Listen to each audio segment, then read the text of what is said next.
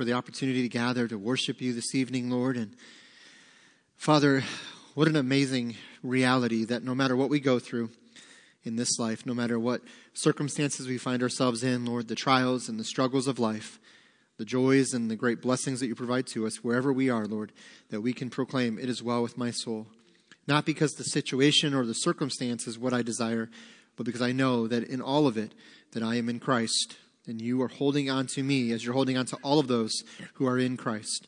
And one day, Lord, we will see you face to face and we will be like you. And so, Lord, no matter what we go through, it is well with our soul, Lord. It is well because we trust in Christ above all things. Father, would you glorify your name as we continue through this service this evening, Lord, as we desire to worship you, to be in your word, and to learn more about not only who you are, but the miraculous things that you have done and continue to do in our world today. Father, we love you. May you be glorified in all of this. We ask in Jesus' name. Amen. Thank you. You may be seated. So, a couple announcements to get started. So, I want to encourage you guys with those. And just, just for a moment here before we dive into our devotion this evening. And so, we're speaking about a couple upcoming events. Uh, one of the things we really make sure you know about is our upcoming food drive. And so for the entire month of February, we're doing that. So please bring in some canned food items. Um, obviously, non perishable food items, bring those in with you. Those can be dropped off on the table out here in the lobby. Um, also, want to let you know your contribution statements. We talked about this this morning. Uh, they've been emailed out. So if you had an email attached to your account, uh, that should have done that automatically and sent that out to you. Uh, if you did not receive one, let us know. Obviously, give the office a call. We'll take care of that. Email it to you. Or if you would like a printed contribution statement, please call the office and they can do that for you as well. Uh, but again, those should have all been sent out automatically this last week. All right, so check your email. Make sure you receive that. If you did not, let us know and we'll help you take care of that. Uh, Word of Life with all the different items available. I want to encourage you to be involved in that towards by You can donate brand new items. Uh, you can also donate financially, and then that would go towards buying those toys or items for that. And you can also give online through the app, and you can just select Word of Life and put store in the memo, and that way it can also go towards those needs. Lots of other things going on. Uh, Hallelujah Quilters Craft Retreats coming up. Um, prayer adoptions going on, so I want to sure you sign up for that if you're interested. Football Sunday is next Sunday, so please invite someone out for that. It's going to be a great time. Uh, TJ has been working very, very hard at preparing something for that service, and it sounds like things are going well. And what we were hoping would be available is going to be available for that service, and so it should be a lot of fun and some interaction for uh, you guys with the service as well, and get to have a hand in that. So I'm excited for that. Um, also, want to let you know we do have um, Secret Sister brochures are due today. And so, if you did not turn that in, uh, ladies, please do that today. Um, I don't know what just happened, but like two whole rows just lost it. That was great. Um, so uh, don't forget to turn that in uh, today, ladies. If you forgot to do so, please do that. Uh, also, want to let you know Word of Life is going to be doing their kind of Super Bowl collection uh, this coming Wednesday, and so basically they can wear their football gear, and then also they'll be bringing any kind of canned food items um, in for collection that will go towards the food drive. And then also, uh, just a reminder, on the 18th we have communion. Uh, we did communion in January, and uh, we didn't know what we were going to have. If you guys remember, that was kind of one of those mornings where the roads were kind of not great. Um, and so we had kind of already determined we were going to do another communion relatively sooner than uh, we had one planned for March. And so uh, we talked about doing one in February at some point. Um, and it turned out, when everything was said and done, we had about the normal crowd we would have had if we just did service normally. So uh, I was really blown away by that. I, Sandra and I talked about that the whole way home. Could not believe uh, the number of people that came out that morning for service. And so maybe you're like some and you got halfway here and realized these are not good roads, but I'm already halfway there. I might as well just finish it out. And so we greatly appreciated that. It was just so great to see so many come out. Um, I talked to Zach uh, Webb, him and his wife Megan do our communion prep. And so uh, usually they have a set number they do for communion. And so I told him before service, I said, hey, don't prep what you normally prep. Let's wait till service starts, get a count, and then prep so we don't have a bunch of extra. And I went back there uh, after that first worship song and I said, Hey, where are you at? And he said, I don't know. I stopped counting after 100. So it was amazing to see how the Lord still blessed even on a morning that the roads weren't great. So, but that is going to be going on February 18th because we said we were going to do one uh, sooner than later. So that's going to be going on. And then Impact Student Ministries, they have their snack night that night as well. So don't forget about that if you have a, a child or a teen in that ministry. All right.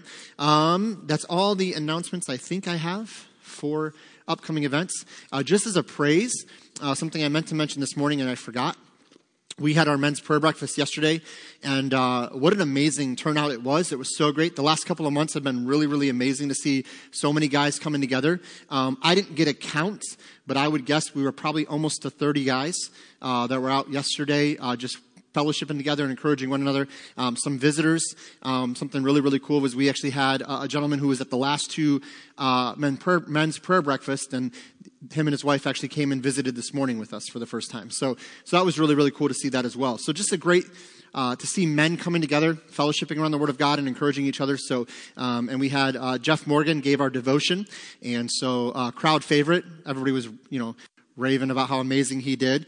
Um, they didn't tell me. I just know that's what they were thinking when you finished up. They were just like, that was powerful.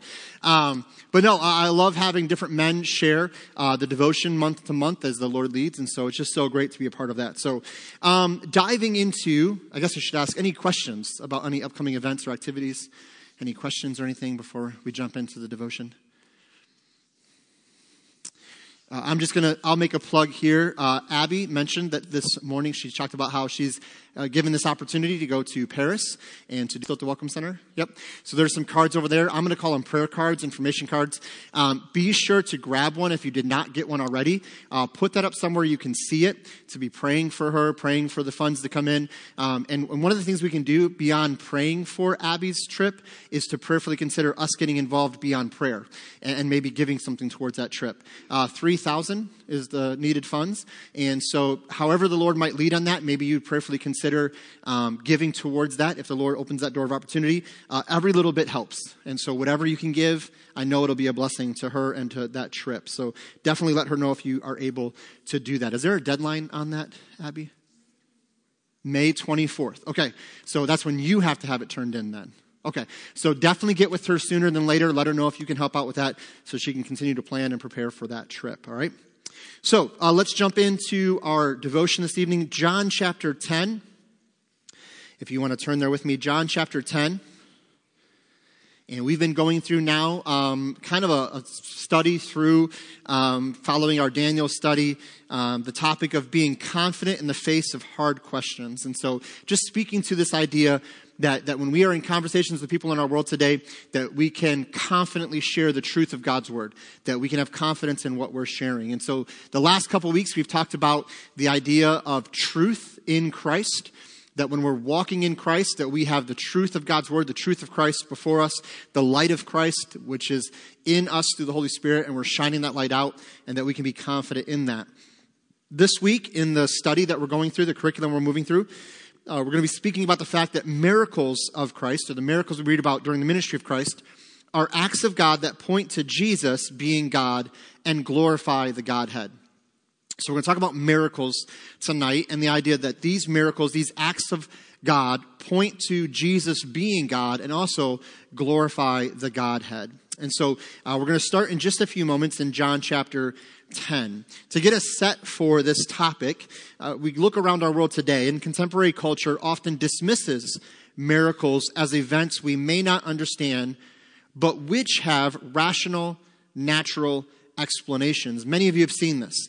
If you find on the History Channel or different channels like that, they'll try to have these specials where they talk about things that the Bible says happened, and then they'll give you all these ways that we have natural explanations of these things happening. And so our contemporary culture tries very uh, adamantly to dismiss any miraculous acts of God, to dismiss those things as just merely, uh, they're naturally explainable, but the people that experience them, they just didn't know enough. They weren't aware of the science behind it or things like that.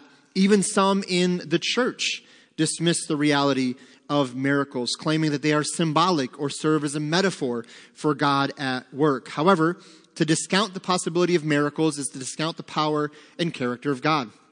Miracles are possible because of who God is, and as we see in the miracles of Jesus, they point us straight to Him, right? They point us straight to Him. So, to open up kind of tonight our conversation and get us kind of thinking about these miracles of Christ, I just want to ask, because I know you probably have at least one that you think of often.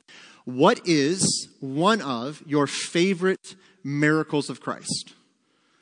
What is one of the miracles that Christ performs or happened during the ministry of Christ that you find yourself just being, every time you read it, you're just overwhelmed by it? Yeah, Julie raising Lazarus from the dead. Absolutely. What, what a powerful miracle to show us that Christ has power over death. Amen. Which we see in the fullness of that he himself has power over death in his resurrection. And we one day will what? Have power over death and have currently power over death because of him. What's another favorite miracle that you think of often? Yeah, Abby. Oh, sorry. Okay, yeah, the providing the food for the 5,000, right? With one person's lunch, amazing work of providing for so many, right? And by the way, there were leftovers, which that just means leftovers are biblical, okay? If you do a leftover night, you're biblical, okay? That's all good, okay? We should enjoy those leftovers, okay? But date the leftovers because you're never going to remember when you made that, okay? And there is a timeline on that stuff. I think it's five days or seven days or whatever it is, seven days. And so some of you are like, you know, you open up that Tupperware and you're like, mm, this is questionable. And some of you are like, I'm just going to try it and see what happens, right? Smell it, give it a little lick, see what happens. But, but you should date those things, right? Because ER trips are not fun for food poisoning, okay? But what an amazing work of God, right? To provide for so many, okay? Someone else said something back here. Oh, she stole it. Mm, man, that Abby, she's something else. I know. Yeah, Avi.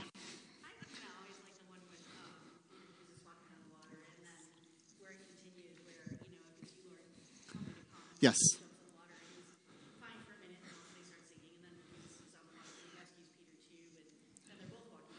Yeah, yeah.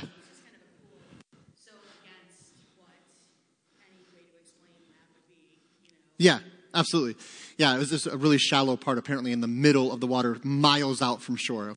But no, absolutely. I love that, that Jesus was walking on the water, that, that Peter is the only one we know of apart from Christ to walk on water, right? So as we are picking on Peter often, let's give him a little, little slack, okay? He did also walk on water, okay? So there's that.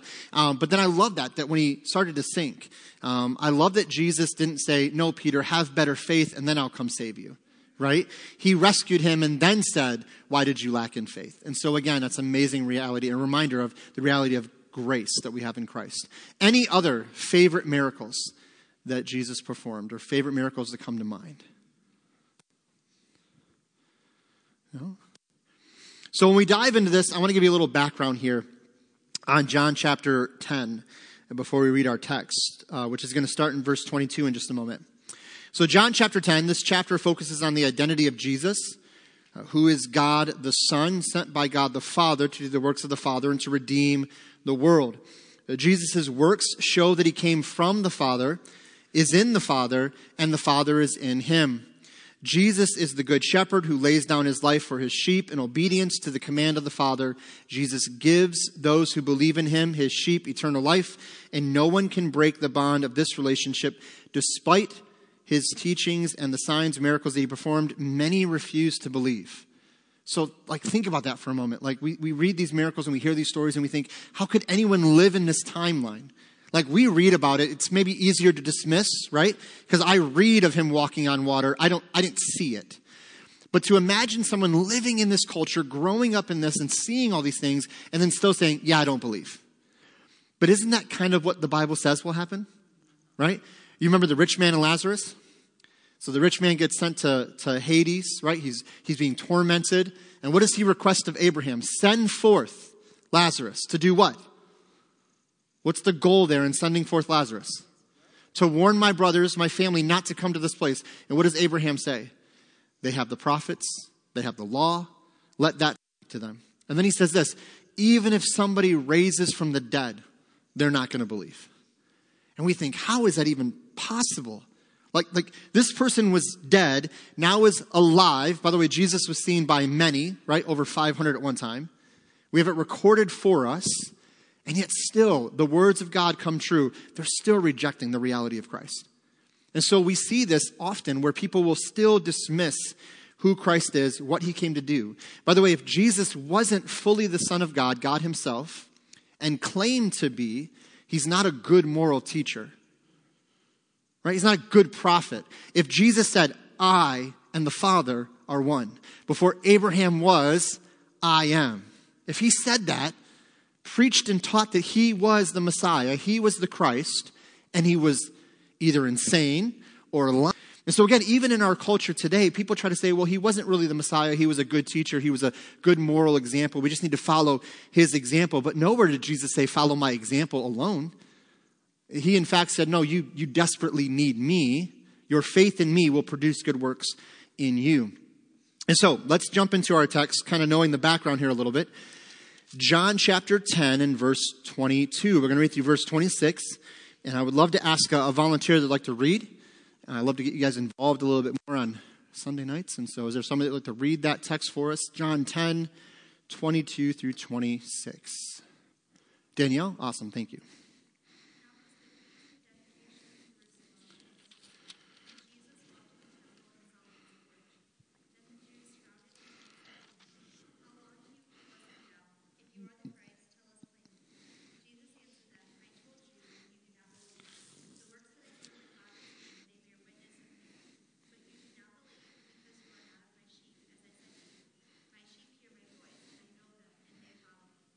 Thank you, ma'am.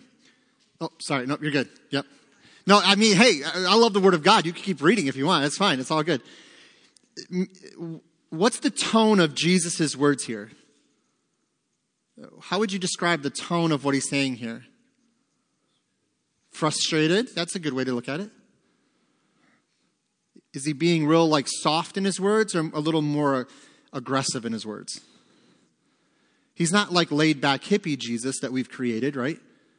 I just, oh, I just love everyone. It's all good. Mm-hmm. You know, that Jesus, right? What does he say? I did tell you, you don't believe. Why don't they believe? Because you're not my sheep. That's some pretty bold language from Christ. Now, again, he's the only one that can say you are or not his sheep. I can't say you're his sheep. You can't say I'm not his sheep or I am his sheep, right? Now, we can judge the fruit right? But who really knows who's his sheep and who are not? The shepherd. And so when he makes that statement, he's the only one that can make that statement. No, I know my sheep, and you're not of my, my fold. You're not of my flock. And so here in this text, Jesus arrives in Jerusalem for the festival of dedication.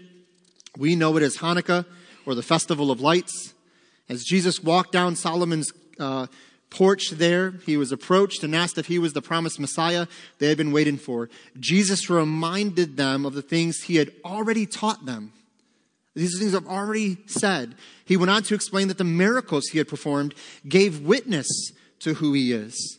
They had heard his teachings and seen his miracles, but they didn't believe or consider those things as a testimony of who Jesus was. Now, this word here in the passage we said in verse 25 Jesus answered them, I told you, and you believe not the works that I do. That word works, we use the word miracles.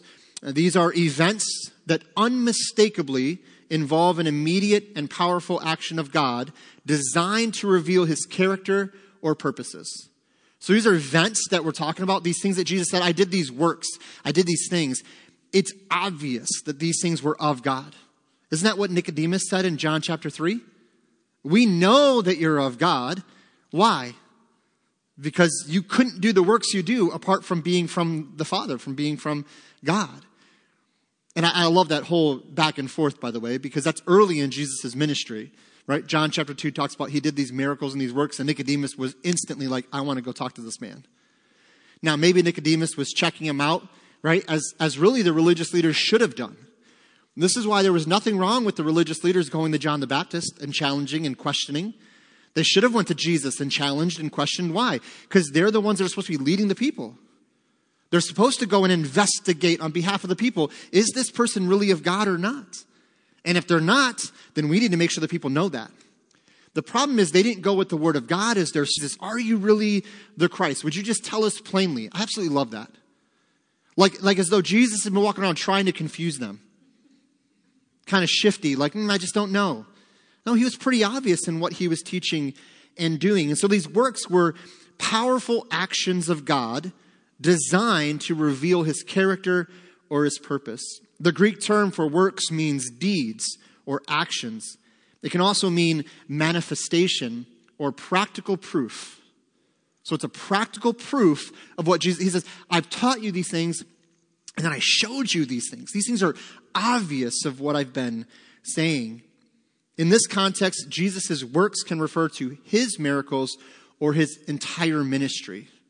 So it's even beyond the miraculous things we just talked about the feeding of the 5,000, the walking on water. His entire ministry could be talked about as a manifestation of the work of God. Because what did Jesus say as a boy when his parents forgot him? By the way, forgetting Jesus at the temple, probably not a great idea. Not exactly gold star parenting right there, okay? Uh, the previous pastor, we used to have a running joke because he forgot his one son at the church, I think it was three times.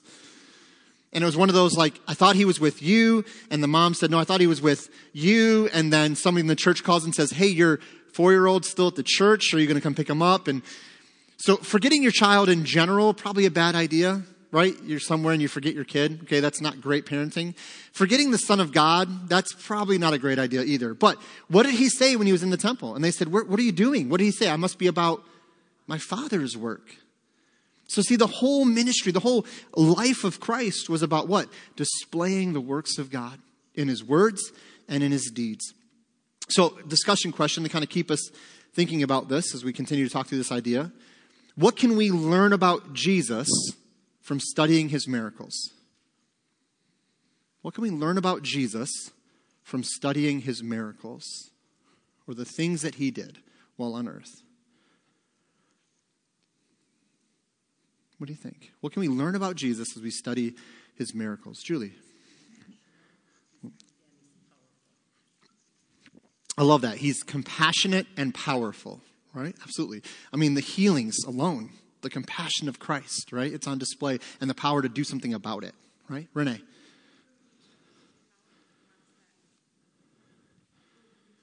Okay. Who he chose to help, that they believed in him and put their faith in him, right? Absolutely. Avi? Okay, absolutely.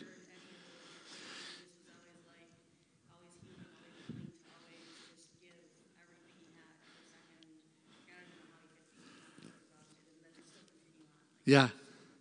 Yeah. Because remember, he is God in the flesh, right? But he, he slept. We know he slept. By the way, he took naps. So biblical to take naps. Write that down, right? Mark tells us that, that he slept in the boat, took a nap. But yeah, his, his sheer grace to do those things for his creation. And we were undeserving of all of it, right? We didn't deserve any of it, right? So his grace to always be giving and go the extra mile. And I mean, just the crowds alone. I always think about the multitudes, just the crowds that would just pack in on Jesus. And yet he still was so gracious to continue to work and continue to work, right? The disciples didn't want to do it. Remember the one example where they were like, hey, can we just send these guys away, Jesus? Like, we want some time alone right? But Jesus continues to minister, absolutely. Jeff. Yeah. Yeah, the patience of God, absolutely. Yeah, to endure with us the way he did, absolutely. Yeah, Claudette. Hmm. Yeah. Yeah, in, in compassion and in, action, right? They were hungry.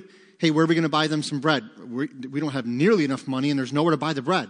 So he provides for them. Absolutely. Avi.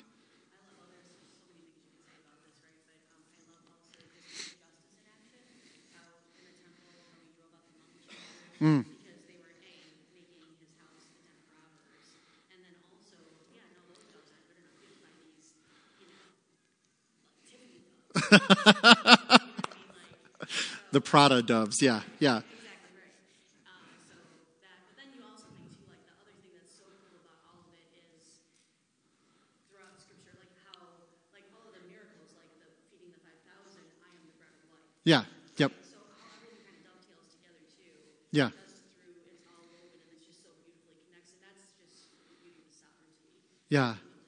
I love that. That actually, he always took a spiritual application to the miracle, right? It proved something about him. Keith.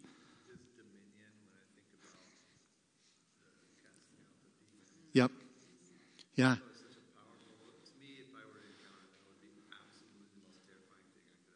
Yeah. Yeah. Well, and there was the example, right? When they drove him out of their, their land because they saw him sitting with the man that was possessed.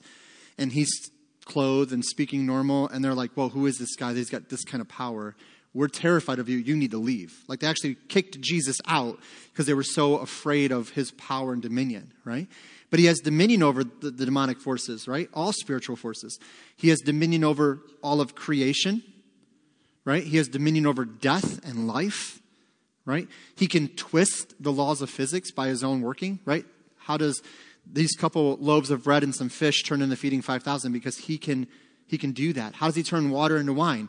Well, technically, water turns into wine. It just takes a process of going into the vine, growing the grape. We pick the grape, we smush the grape, we turn it into wine. He sped that whole process up in an instant. He can do that. Why? Because it's his creation. Why does he have dominion over demonic forces? Because he is God.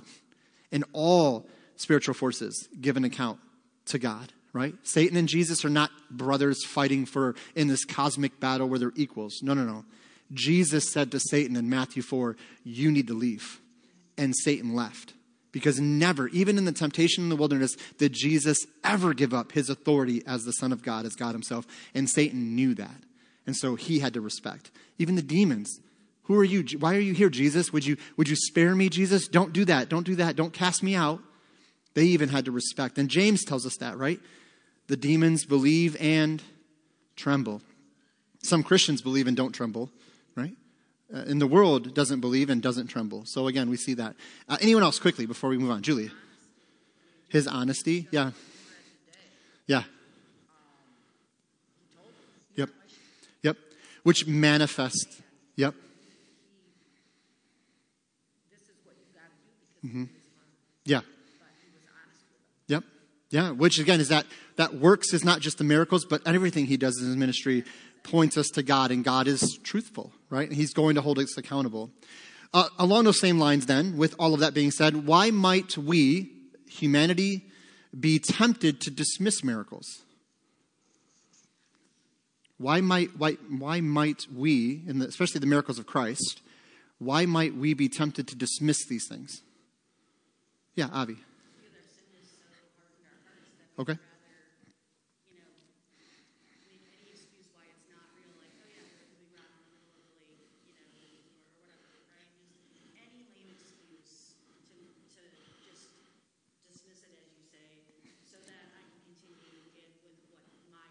Okay? Mm-hmm.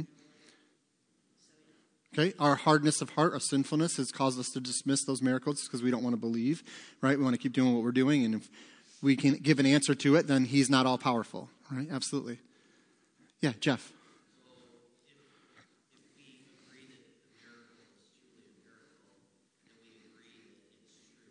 Hmm.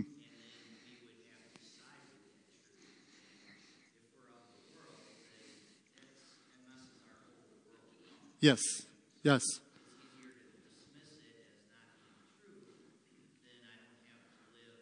God, then he also has all authority, and therefore I need to believe everything else he said. So that's going to change my world now. Either I now know I'm dismissing truth and going to go live in sin, or I'm going to reject sin and follow Christ, which changes everything, right? And we know those of us that receive Christ, we know that that's nothing but a blessing and a joy. But in the world, it's, I got to give up all this stuff now. I got to stop living for self, right? So before we dive into the next part of our passage, which is going to be John chapter 14, I want to give you a little bit more background because we're changing chapters. So you can go to John chapter 14, and we're going to read in just a moment another passage there. But I want to give you a little bit more background on John chapter 14 specifically. All right? So, John 14, in this chapter, it's part of Jesus' discourse to the disciples. Uh, this actually is John chapter 13 through 17. It's kind of that, that discourse where Jesus is teaching and sharing great truths with his disciples. Uh, this is on the night of the Passover before he was betrayed, arrested, and crucified. And we see that in chapters 18 through 19. Actually, John writes more on the crucifixion of Christ than the other Gospels. Uh, Jesus told his disciples not to be troubled that he was going to go back to the Father to prepare a place for them, and he would return and take them to himself so that they would be together. We see this in the first few verses of John chapter 14. In all honesty, I really believe we see the heart of the gospel in John chapter 14, and we see this in uh, verse 3. So I'm just going to read this quickly. But John chapter 14, verse 3, it's a great picture of the gospel. It says, If I go and prepare a place for you, I will come again and receive you unto myself, that where I am, there you may be also. So, what a great picture of the gospel. Why, why would Jesus, the Son of God, God Himself, leave heaven, be born of a virgin, take on flesh, which ultimately leads Him to the cross, live in this world, go through all that He went through the beatings and the crucifixion and everything else, dying on the cross, being buried, and rising again. Why would Jesus do all of that? Well, number one, for the glory of the Father, of course. But what does he say, believe, of the gospel? I am, you'll be with me. And that's the heart, I believe, of the gospel. So again, in John chapter 14, we then see Thomas's reply to Jesus' opening statements there that he did not know where he was going, where Jesus was going, and how could we know the way? And Jesus then says one of the most famous verses in John 14 uh, verse 6 I am the way, the truth, and the life. No man comes unto the Father but by me. If you had known me, you should have known my Father also. That's very, very controversial today. And by the way, just a little bit of a kind of a check. It was controversial in Jesus' day. Right? Jesus' religious culture of the day was also very kind of uh, polytheistic. There was lots of different gods to choose from and your God is one God, and the Roman God, and the Greek God, and it's all fine, right? It doesn't really matter what you believe if you don't believe in anything. But Jesus came on the scene and he said, No, it's pretty definitive. If you want to go to heaven, it's going to be through me. John chapter 4, right? The woman at the well. You worship, you know not what. We, the Jews, worship the true and living God, right? I'm paraphrasing, but that's the idea. And Jesus calls her to what? Trust in the Messiah. And so here we see Jesus says he's not a way, he is the way to the Father. There aren't many roads up the same mountain to nirvana or heaven or paradise. There's only one road, and it's Jesus Christ. And the Bible says it's a narrow road. That's a pretty concerning thought when you think about it. It's a narrow road. Not everyone who says, Lord, Lord, will inherit eternal life. But those in Christ who have truly repented of the sins and trusted in Christ will have eternal life. So, John chapter 14, let's look at verse 8 through 11. Verses 8 through 11 is what we're going to pick up for our purposes. And if I can get a volunteer that would like to read that, that would be great. John 14, verses 8 through 11. Renee, thank you very much.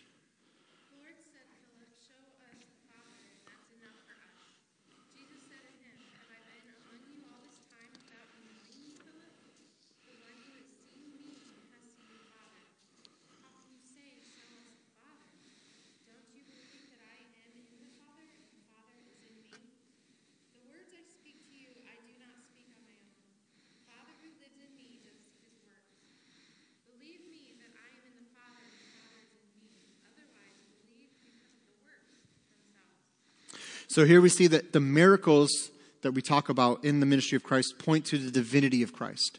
It points to the reality of the divinity of Christ.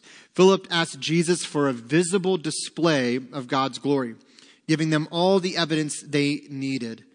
People today ask the same thing. If they could just see physical evidence that there is a God, they would believe. If I could just see those things, then I would believe. If you could just show me the evidence, then I would believe.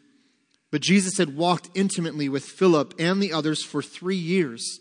And Philip had watched Jesus perform several miracles. Jesus went on to say that he and the in him and him in of Jesus. Show me evidence of this. The reason they're saying that is because in their mind there's no physical evidence. So going back to what Jeff said, if you can't point me to the evidence, I don't have to change. And somehow we think the onus to prove God falls on us. But that's not the case. If someone says to me, I don't believe in God, then they have to prove why they don't believe in God. I don't have to prove God's existence. And by the way, you ever notice about the Word of God? Where does God prove himself? He doesn't, does he? I mean, he shows evidences of himself, but how does the Bible open? With God giving a reason for God's existence? How's the Bible open? In the beginning, God created heavens and the earth. What is that? That's God saying, I am. Yeah, but I don't believe. That's fine. I am. Well, yeah, but I don't see enough evidence. That's fine. I am. And I created the heavens and the earth. And so again, even in the beginning of scripture, God is just God. And Sandra and I have talked about this before when working with kids. She said, you know, sometimes kids will say, okay, well, what was before God? Well, God. No, no, yeah, but what, what was before that? Well, it's just God. Well, yeah, but what, what made God come into existence? Well, God's always been. And that drives our human minds crazy. Because we want to know, wait a minute, but what? It's just always been God, right? And so what's Jesus saying here? Philip, you're asking for evidence. I've shown you if you'll see it with a heart of faith. If you'll see it for what it is, which is a pointing to God, then you will see that this is true. So, open up discussion quickly. What obstacles prevent many from accepting the truth of who Jesus is? We've touched on this a little bit already, and we'll just go for maybe a minute or so, getting some thoughts on this. But what obstacles prevent many from accepting the truth of who, who Jesus is? In our world today, what are some obstacles that prevent people from seeing Jesus who he is? Avi.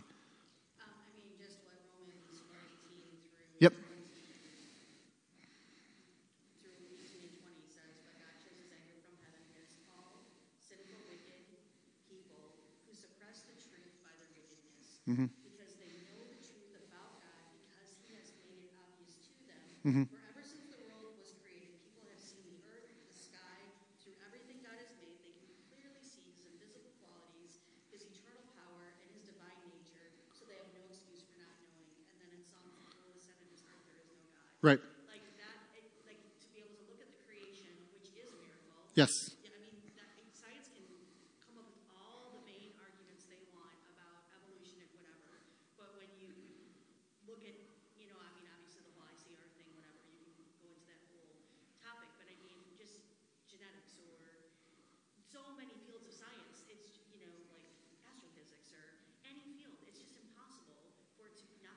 Right. And um, I mean, I think that they suppress that truth, again, mm-hmm. as Jeff was saying as well, because if I don't acquiesce to the truth, then I can go on about my way, la la la, I'm not listening to God, and I'm going to pretend He's not there. right. Yep. Yeah. And I think that's a great point. They suppress the truth and unrighteousness, right? We know, because we're created in, in the image of God, we know there is a God. But I suppress that truth and unrighteousness because if I submit to that, I have to submit to that authority, right? Keith.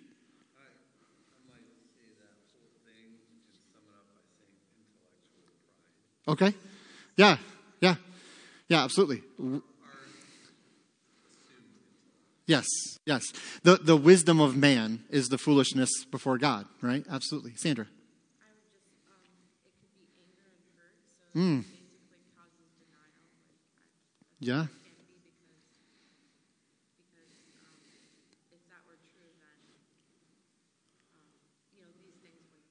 Right. Right. So many people have gone through personal hurts and tragedies, right? By the way, even at the hands of the church is, and, and we'll, we'll connect it back like that, right? Global tragedies, heartaches across the world. Um, when we see children suffer, you know, and, and we understand the theological answer, well, that's sin and that's, you know, humanity, and but it's still in our human nature gives us pause to say, man, but I, why, right? And so, absolutely, personal hurt, tragedies, right? Difficulties. That, that will also be something we wrestle with. And by the way, how do we come against that? There needs to be a level of empathy, right? A level of understanding, but we don't compromise the truth, but we need to be careful how we speak the truth, right? Maybe get on their level a little bit, hear their story. Don't just tell them, well, yeah, but you're just being selfish, and obviously you should just believe, right? Because if they've been hurt, man, I'm sorry that happened to you right? I'm sorry the church lived apart from Christ during that season and hurt you that way. I'm sorry that Christian didn't act like Christ when they said or did that. It's okay to admit that, but then say, but that doesn't change who God is, right? And that's just a poor reflection of who Jesus is. Any other thoughts on that quickly, as far as Renee? Mm-hmm.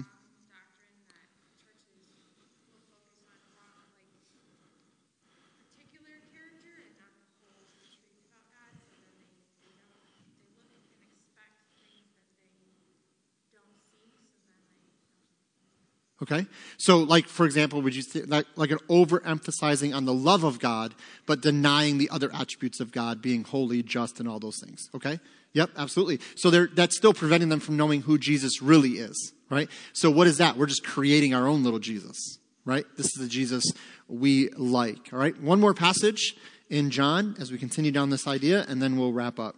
So, John chapter 14, look at verses 12 through 14. Just a couple verses, but one more volunteer would be great. John chapter 12, or I'm sorry, John chapter 14, verses 12 through 14. One more volunteer. Who'd like to read those two verses for us? Keith, awesome, thank you. You made eye contact, man. You can't make eye contact. I'm going to call on the first person that makes eye contact. Yeah. Verily, verily, I say unto you, he that believeth on me, the works that I do shall he do also. And greater works than these shall he do, because I go unto my Father. And whatsoever ye shall ask in my name, that will I do, that the Father may be glorified in the Son. If ye ask, if ye shall ask anything in my name, I will do it. Man, I know a lot of Christians, we love that verse. Okay, Lord, that mega millions is growing. In Jesus' name, come on, right? But we are so good at taking that verse out of context. Uh, there's a whole movement in Christianity, the prosperity gospel, that makes you believe that if you really have the favor of God, and it's amazing how this has snuck into the lives of Christians that I would have I would have thought, man, they know the word. They know it.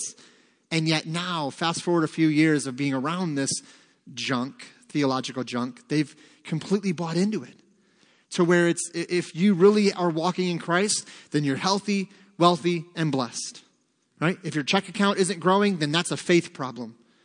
Uh, we've had people, even that we've talked to, Sandra and I, over the years, that, you know, i- if you're battling any kind of sickness, that's just a lack of faith. Ask in Jesus' name. Anything you ask in his name, he'll do it. So if you're not seeing that healing, that's a you problem. Are you asking in Jesus' name? And we just rip it out of its context. So, what in the world is Jesus speaking of here? Well, really, what he's saying, if you could summarize it, Jesus continues to work through us for God's glory. That's really what Jesus is saying. And that's why a lot of people will call uh, the book of Acts kind of the fifth gospel. Because what is really the book of Acts? It's a continuation of what God is doing through his church in Christ, right? It's, it's not the ministry of Christ as Christ is not on planet Earth, but it's a continuation of that small amount of food.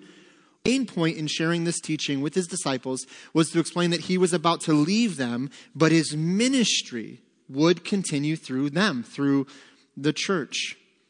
In John 14, 14, Jesus stressed, If you shall ask anything in my name, I will do it. Jesus told his disciples that he would give them anything they asked when they asked based on his name, or basically by his authority.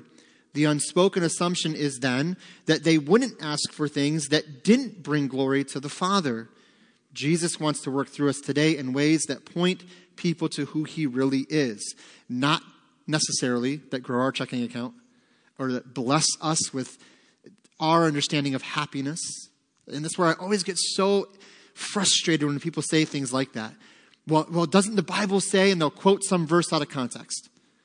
You know, in Philippians, it says that, that my God shall supply all your needs according to his riches in Christ Jesus.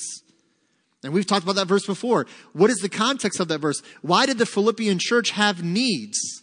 Because they had given so much to Paul's missions work, they couldn't take care of some things that they need to take care of. And Paul's response was because you've given to the work of God, God will take care of your needs. But man, we rip verses out of context. Well, I tithe, and because I tithe my 10%, God's going to give me a 200% increase. The guy on the TV said so. We just rip it out of its context. What Jesus was saying here, and even in verse um, 12, he says, The things that I do shall he do also, and greater works than these. So, how can we, the church, yes, saved, but still fallen mankind in Christ, how can we possibly do greater works than the works of Christ? It's not greater in quality, it's greater in quantity. What do I mean by that? When Jesus was walking on planet Earth, he was ministering as the God man. He gave his apostles the ability to do ministry and works and perform great things. And then he, through his apostles, established the church. And now the global body of Christ is doing the works of God, not the same works, right? And there's some, again, there's some crazy teaching on this. People going to cemeteries and believing they can raise the dead. Nowhere does Jesus say we're called to do that, right? We're called to preach a spiritual resurrection and newness of life, not to go lay on a grave and believe we can raise someone from the dead. And these things are being taken out of context. And so, again, it's that global work of preaching the gospel and people coming to Christ. Ephesians 2 you were once dead, but now you've been quickened and made alive. It's not greater in quality, it's greater in quantity. The Holy Spirit is now working in all believers to do these works. And that is what Jesus said. And then why do we need to call on his name? Because his name is the only name of authority that we've been given. And this again is saying, Lord, I, I believe this is your will. Would you work in this way? And then here's the beauty of it we leave it in his hands. Lord, I asked in your name. I believe it's your will, but you're God. I'm not. I'll trust in you. But what do we do when we pray for healing and use the name of Jesus and we believe it's God's will and then the person isn't healed this side of heaven? We don't beat ourselves up or tear ourselves down. We trust that God's will is different than my understanding. And that's okay because his thoughts are higher than my thoughts. His ways are not my ways. And we trust that God is in control. And I, I know we say this, and it's true. When you pray for healing for someone that's a believer and they end up dying in that disease, God answered your prayer in a better way than you ever could imagine. Because they're whole and complete in his presence. So these are just a few examples of how praying in Jesus' name can be misused in our world today. And there's many, many more examples of this, but I wanted to touch on that because again, so many people think, okay, the miracles of Christ, and then they start thinking, well, then all of that should be happening today. That's not necessarily true. If Jesus did it and it's recorded for us, I don't need Jesus to do it again. Of the Word of God and the apostles leaving the scene and establishing elders and pastors and teachers. There's things that happen in the book of Acts that do not ever need to happen again because they've already taken place and it's established and recorded for us. And we're okay with that. Now, does that mean that God is a miracle working God today? Of course he is. He is miraculous things that he's doing. And I'm not saying he can't do things. He can do whatever he chooses to do. But I feel that we come into it thinking it's got to be this exact thing that he did once before he's got to do it again. And nowhere in scripture does it say that's the case. He says that he will use his church for his glory. So, in conclusion, as we get ready to wrap up, what actions, in this study, I love that they give us some kind of application points. What actions will you take in response to today's study? So, three things it gives us an application on here. So, the first one is thank God. Jesus promised to continue working through his followers for God's glory. Let's spend time thanking God that he still chooses to use us for his good works so that others would come to know Christ. Secondly, talk about God. Look for opportunities to share the marvelous things you see God doing in the world today. And by the way, salvation is the greatest miracle that's ever taken place. And then lastly, it encourages us to share God. Listen to the stories of others, pray with them, and offer them the greatest miracle Jesus gave us through the cross, the grace of God unto salvation. As Sandra said, when people are hurting and struggling, it sounds like they're just angry and upset and defensive about the things of God. What's driving that? Have a conversation with somebody, get to know them.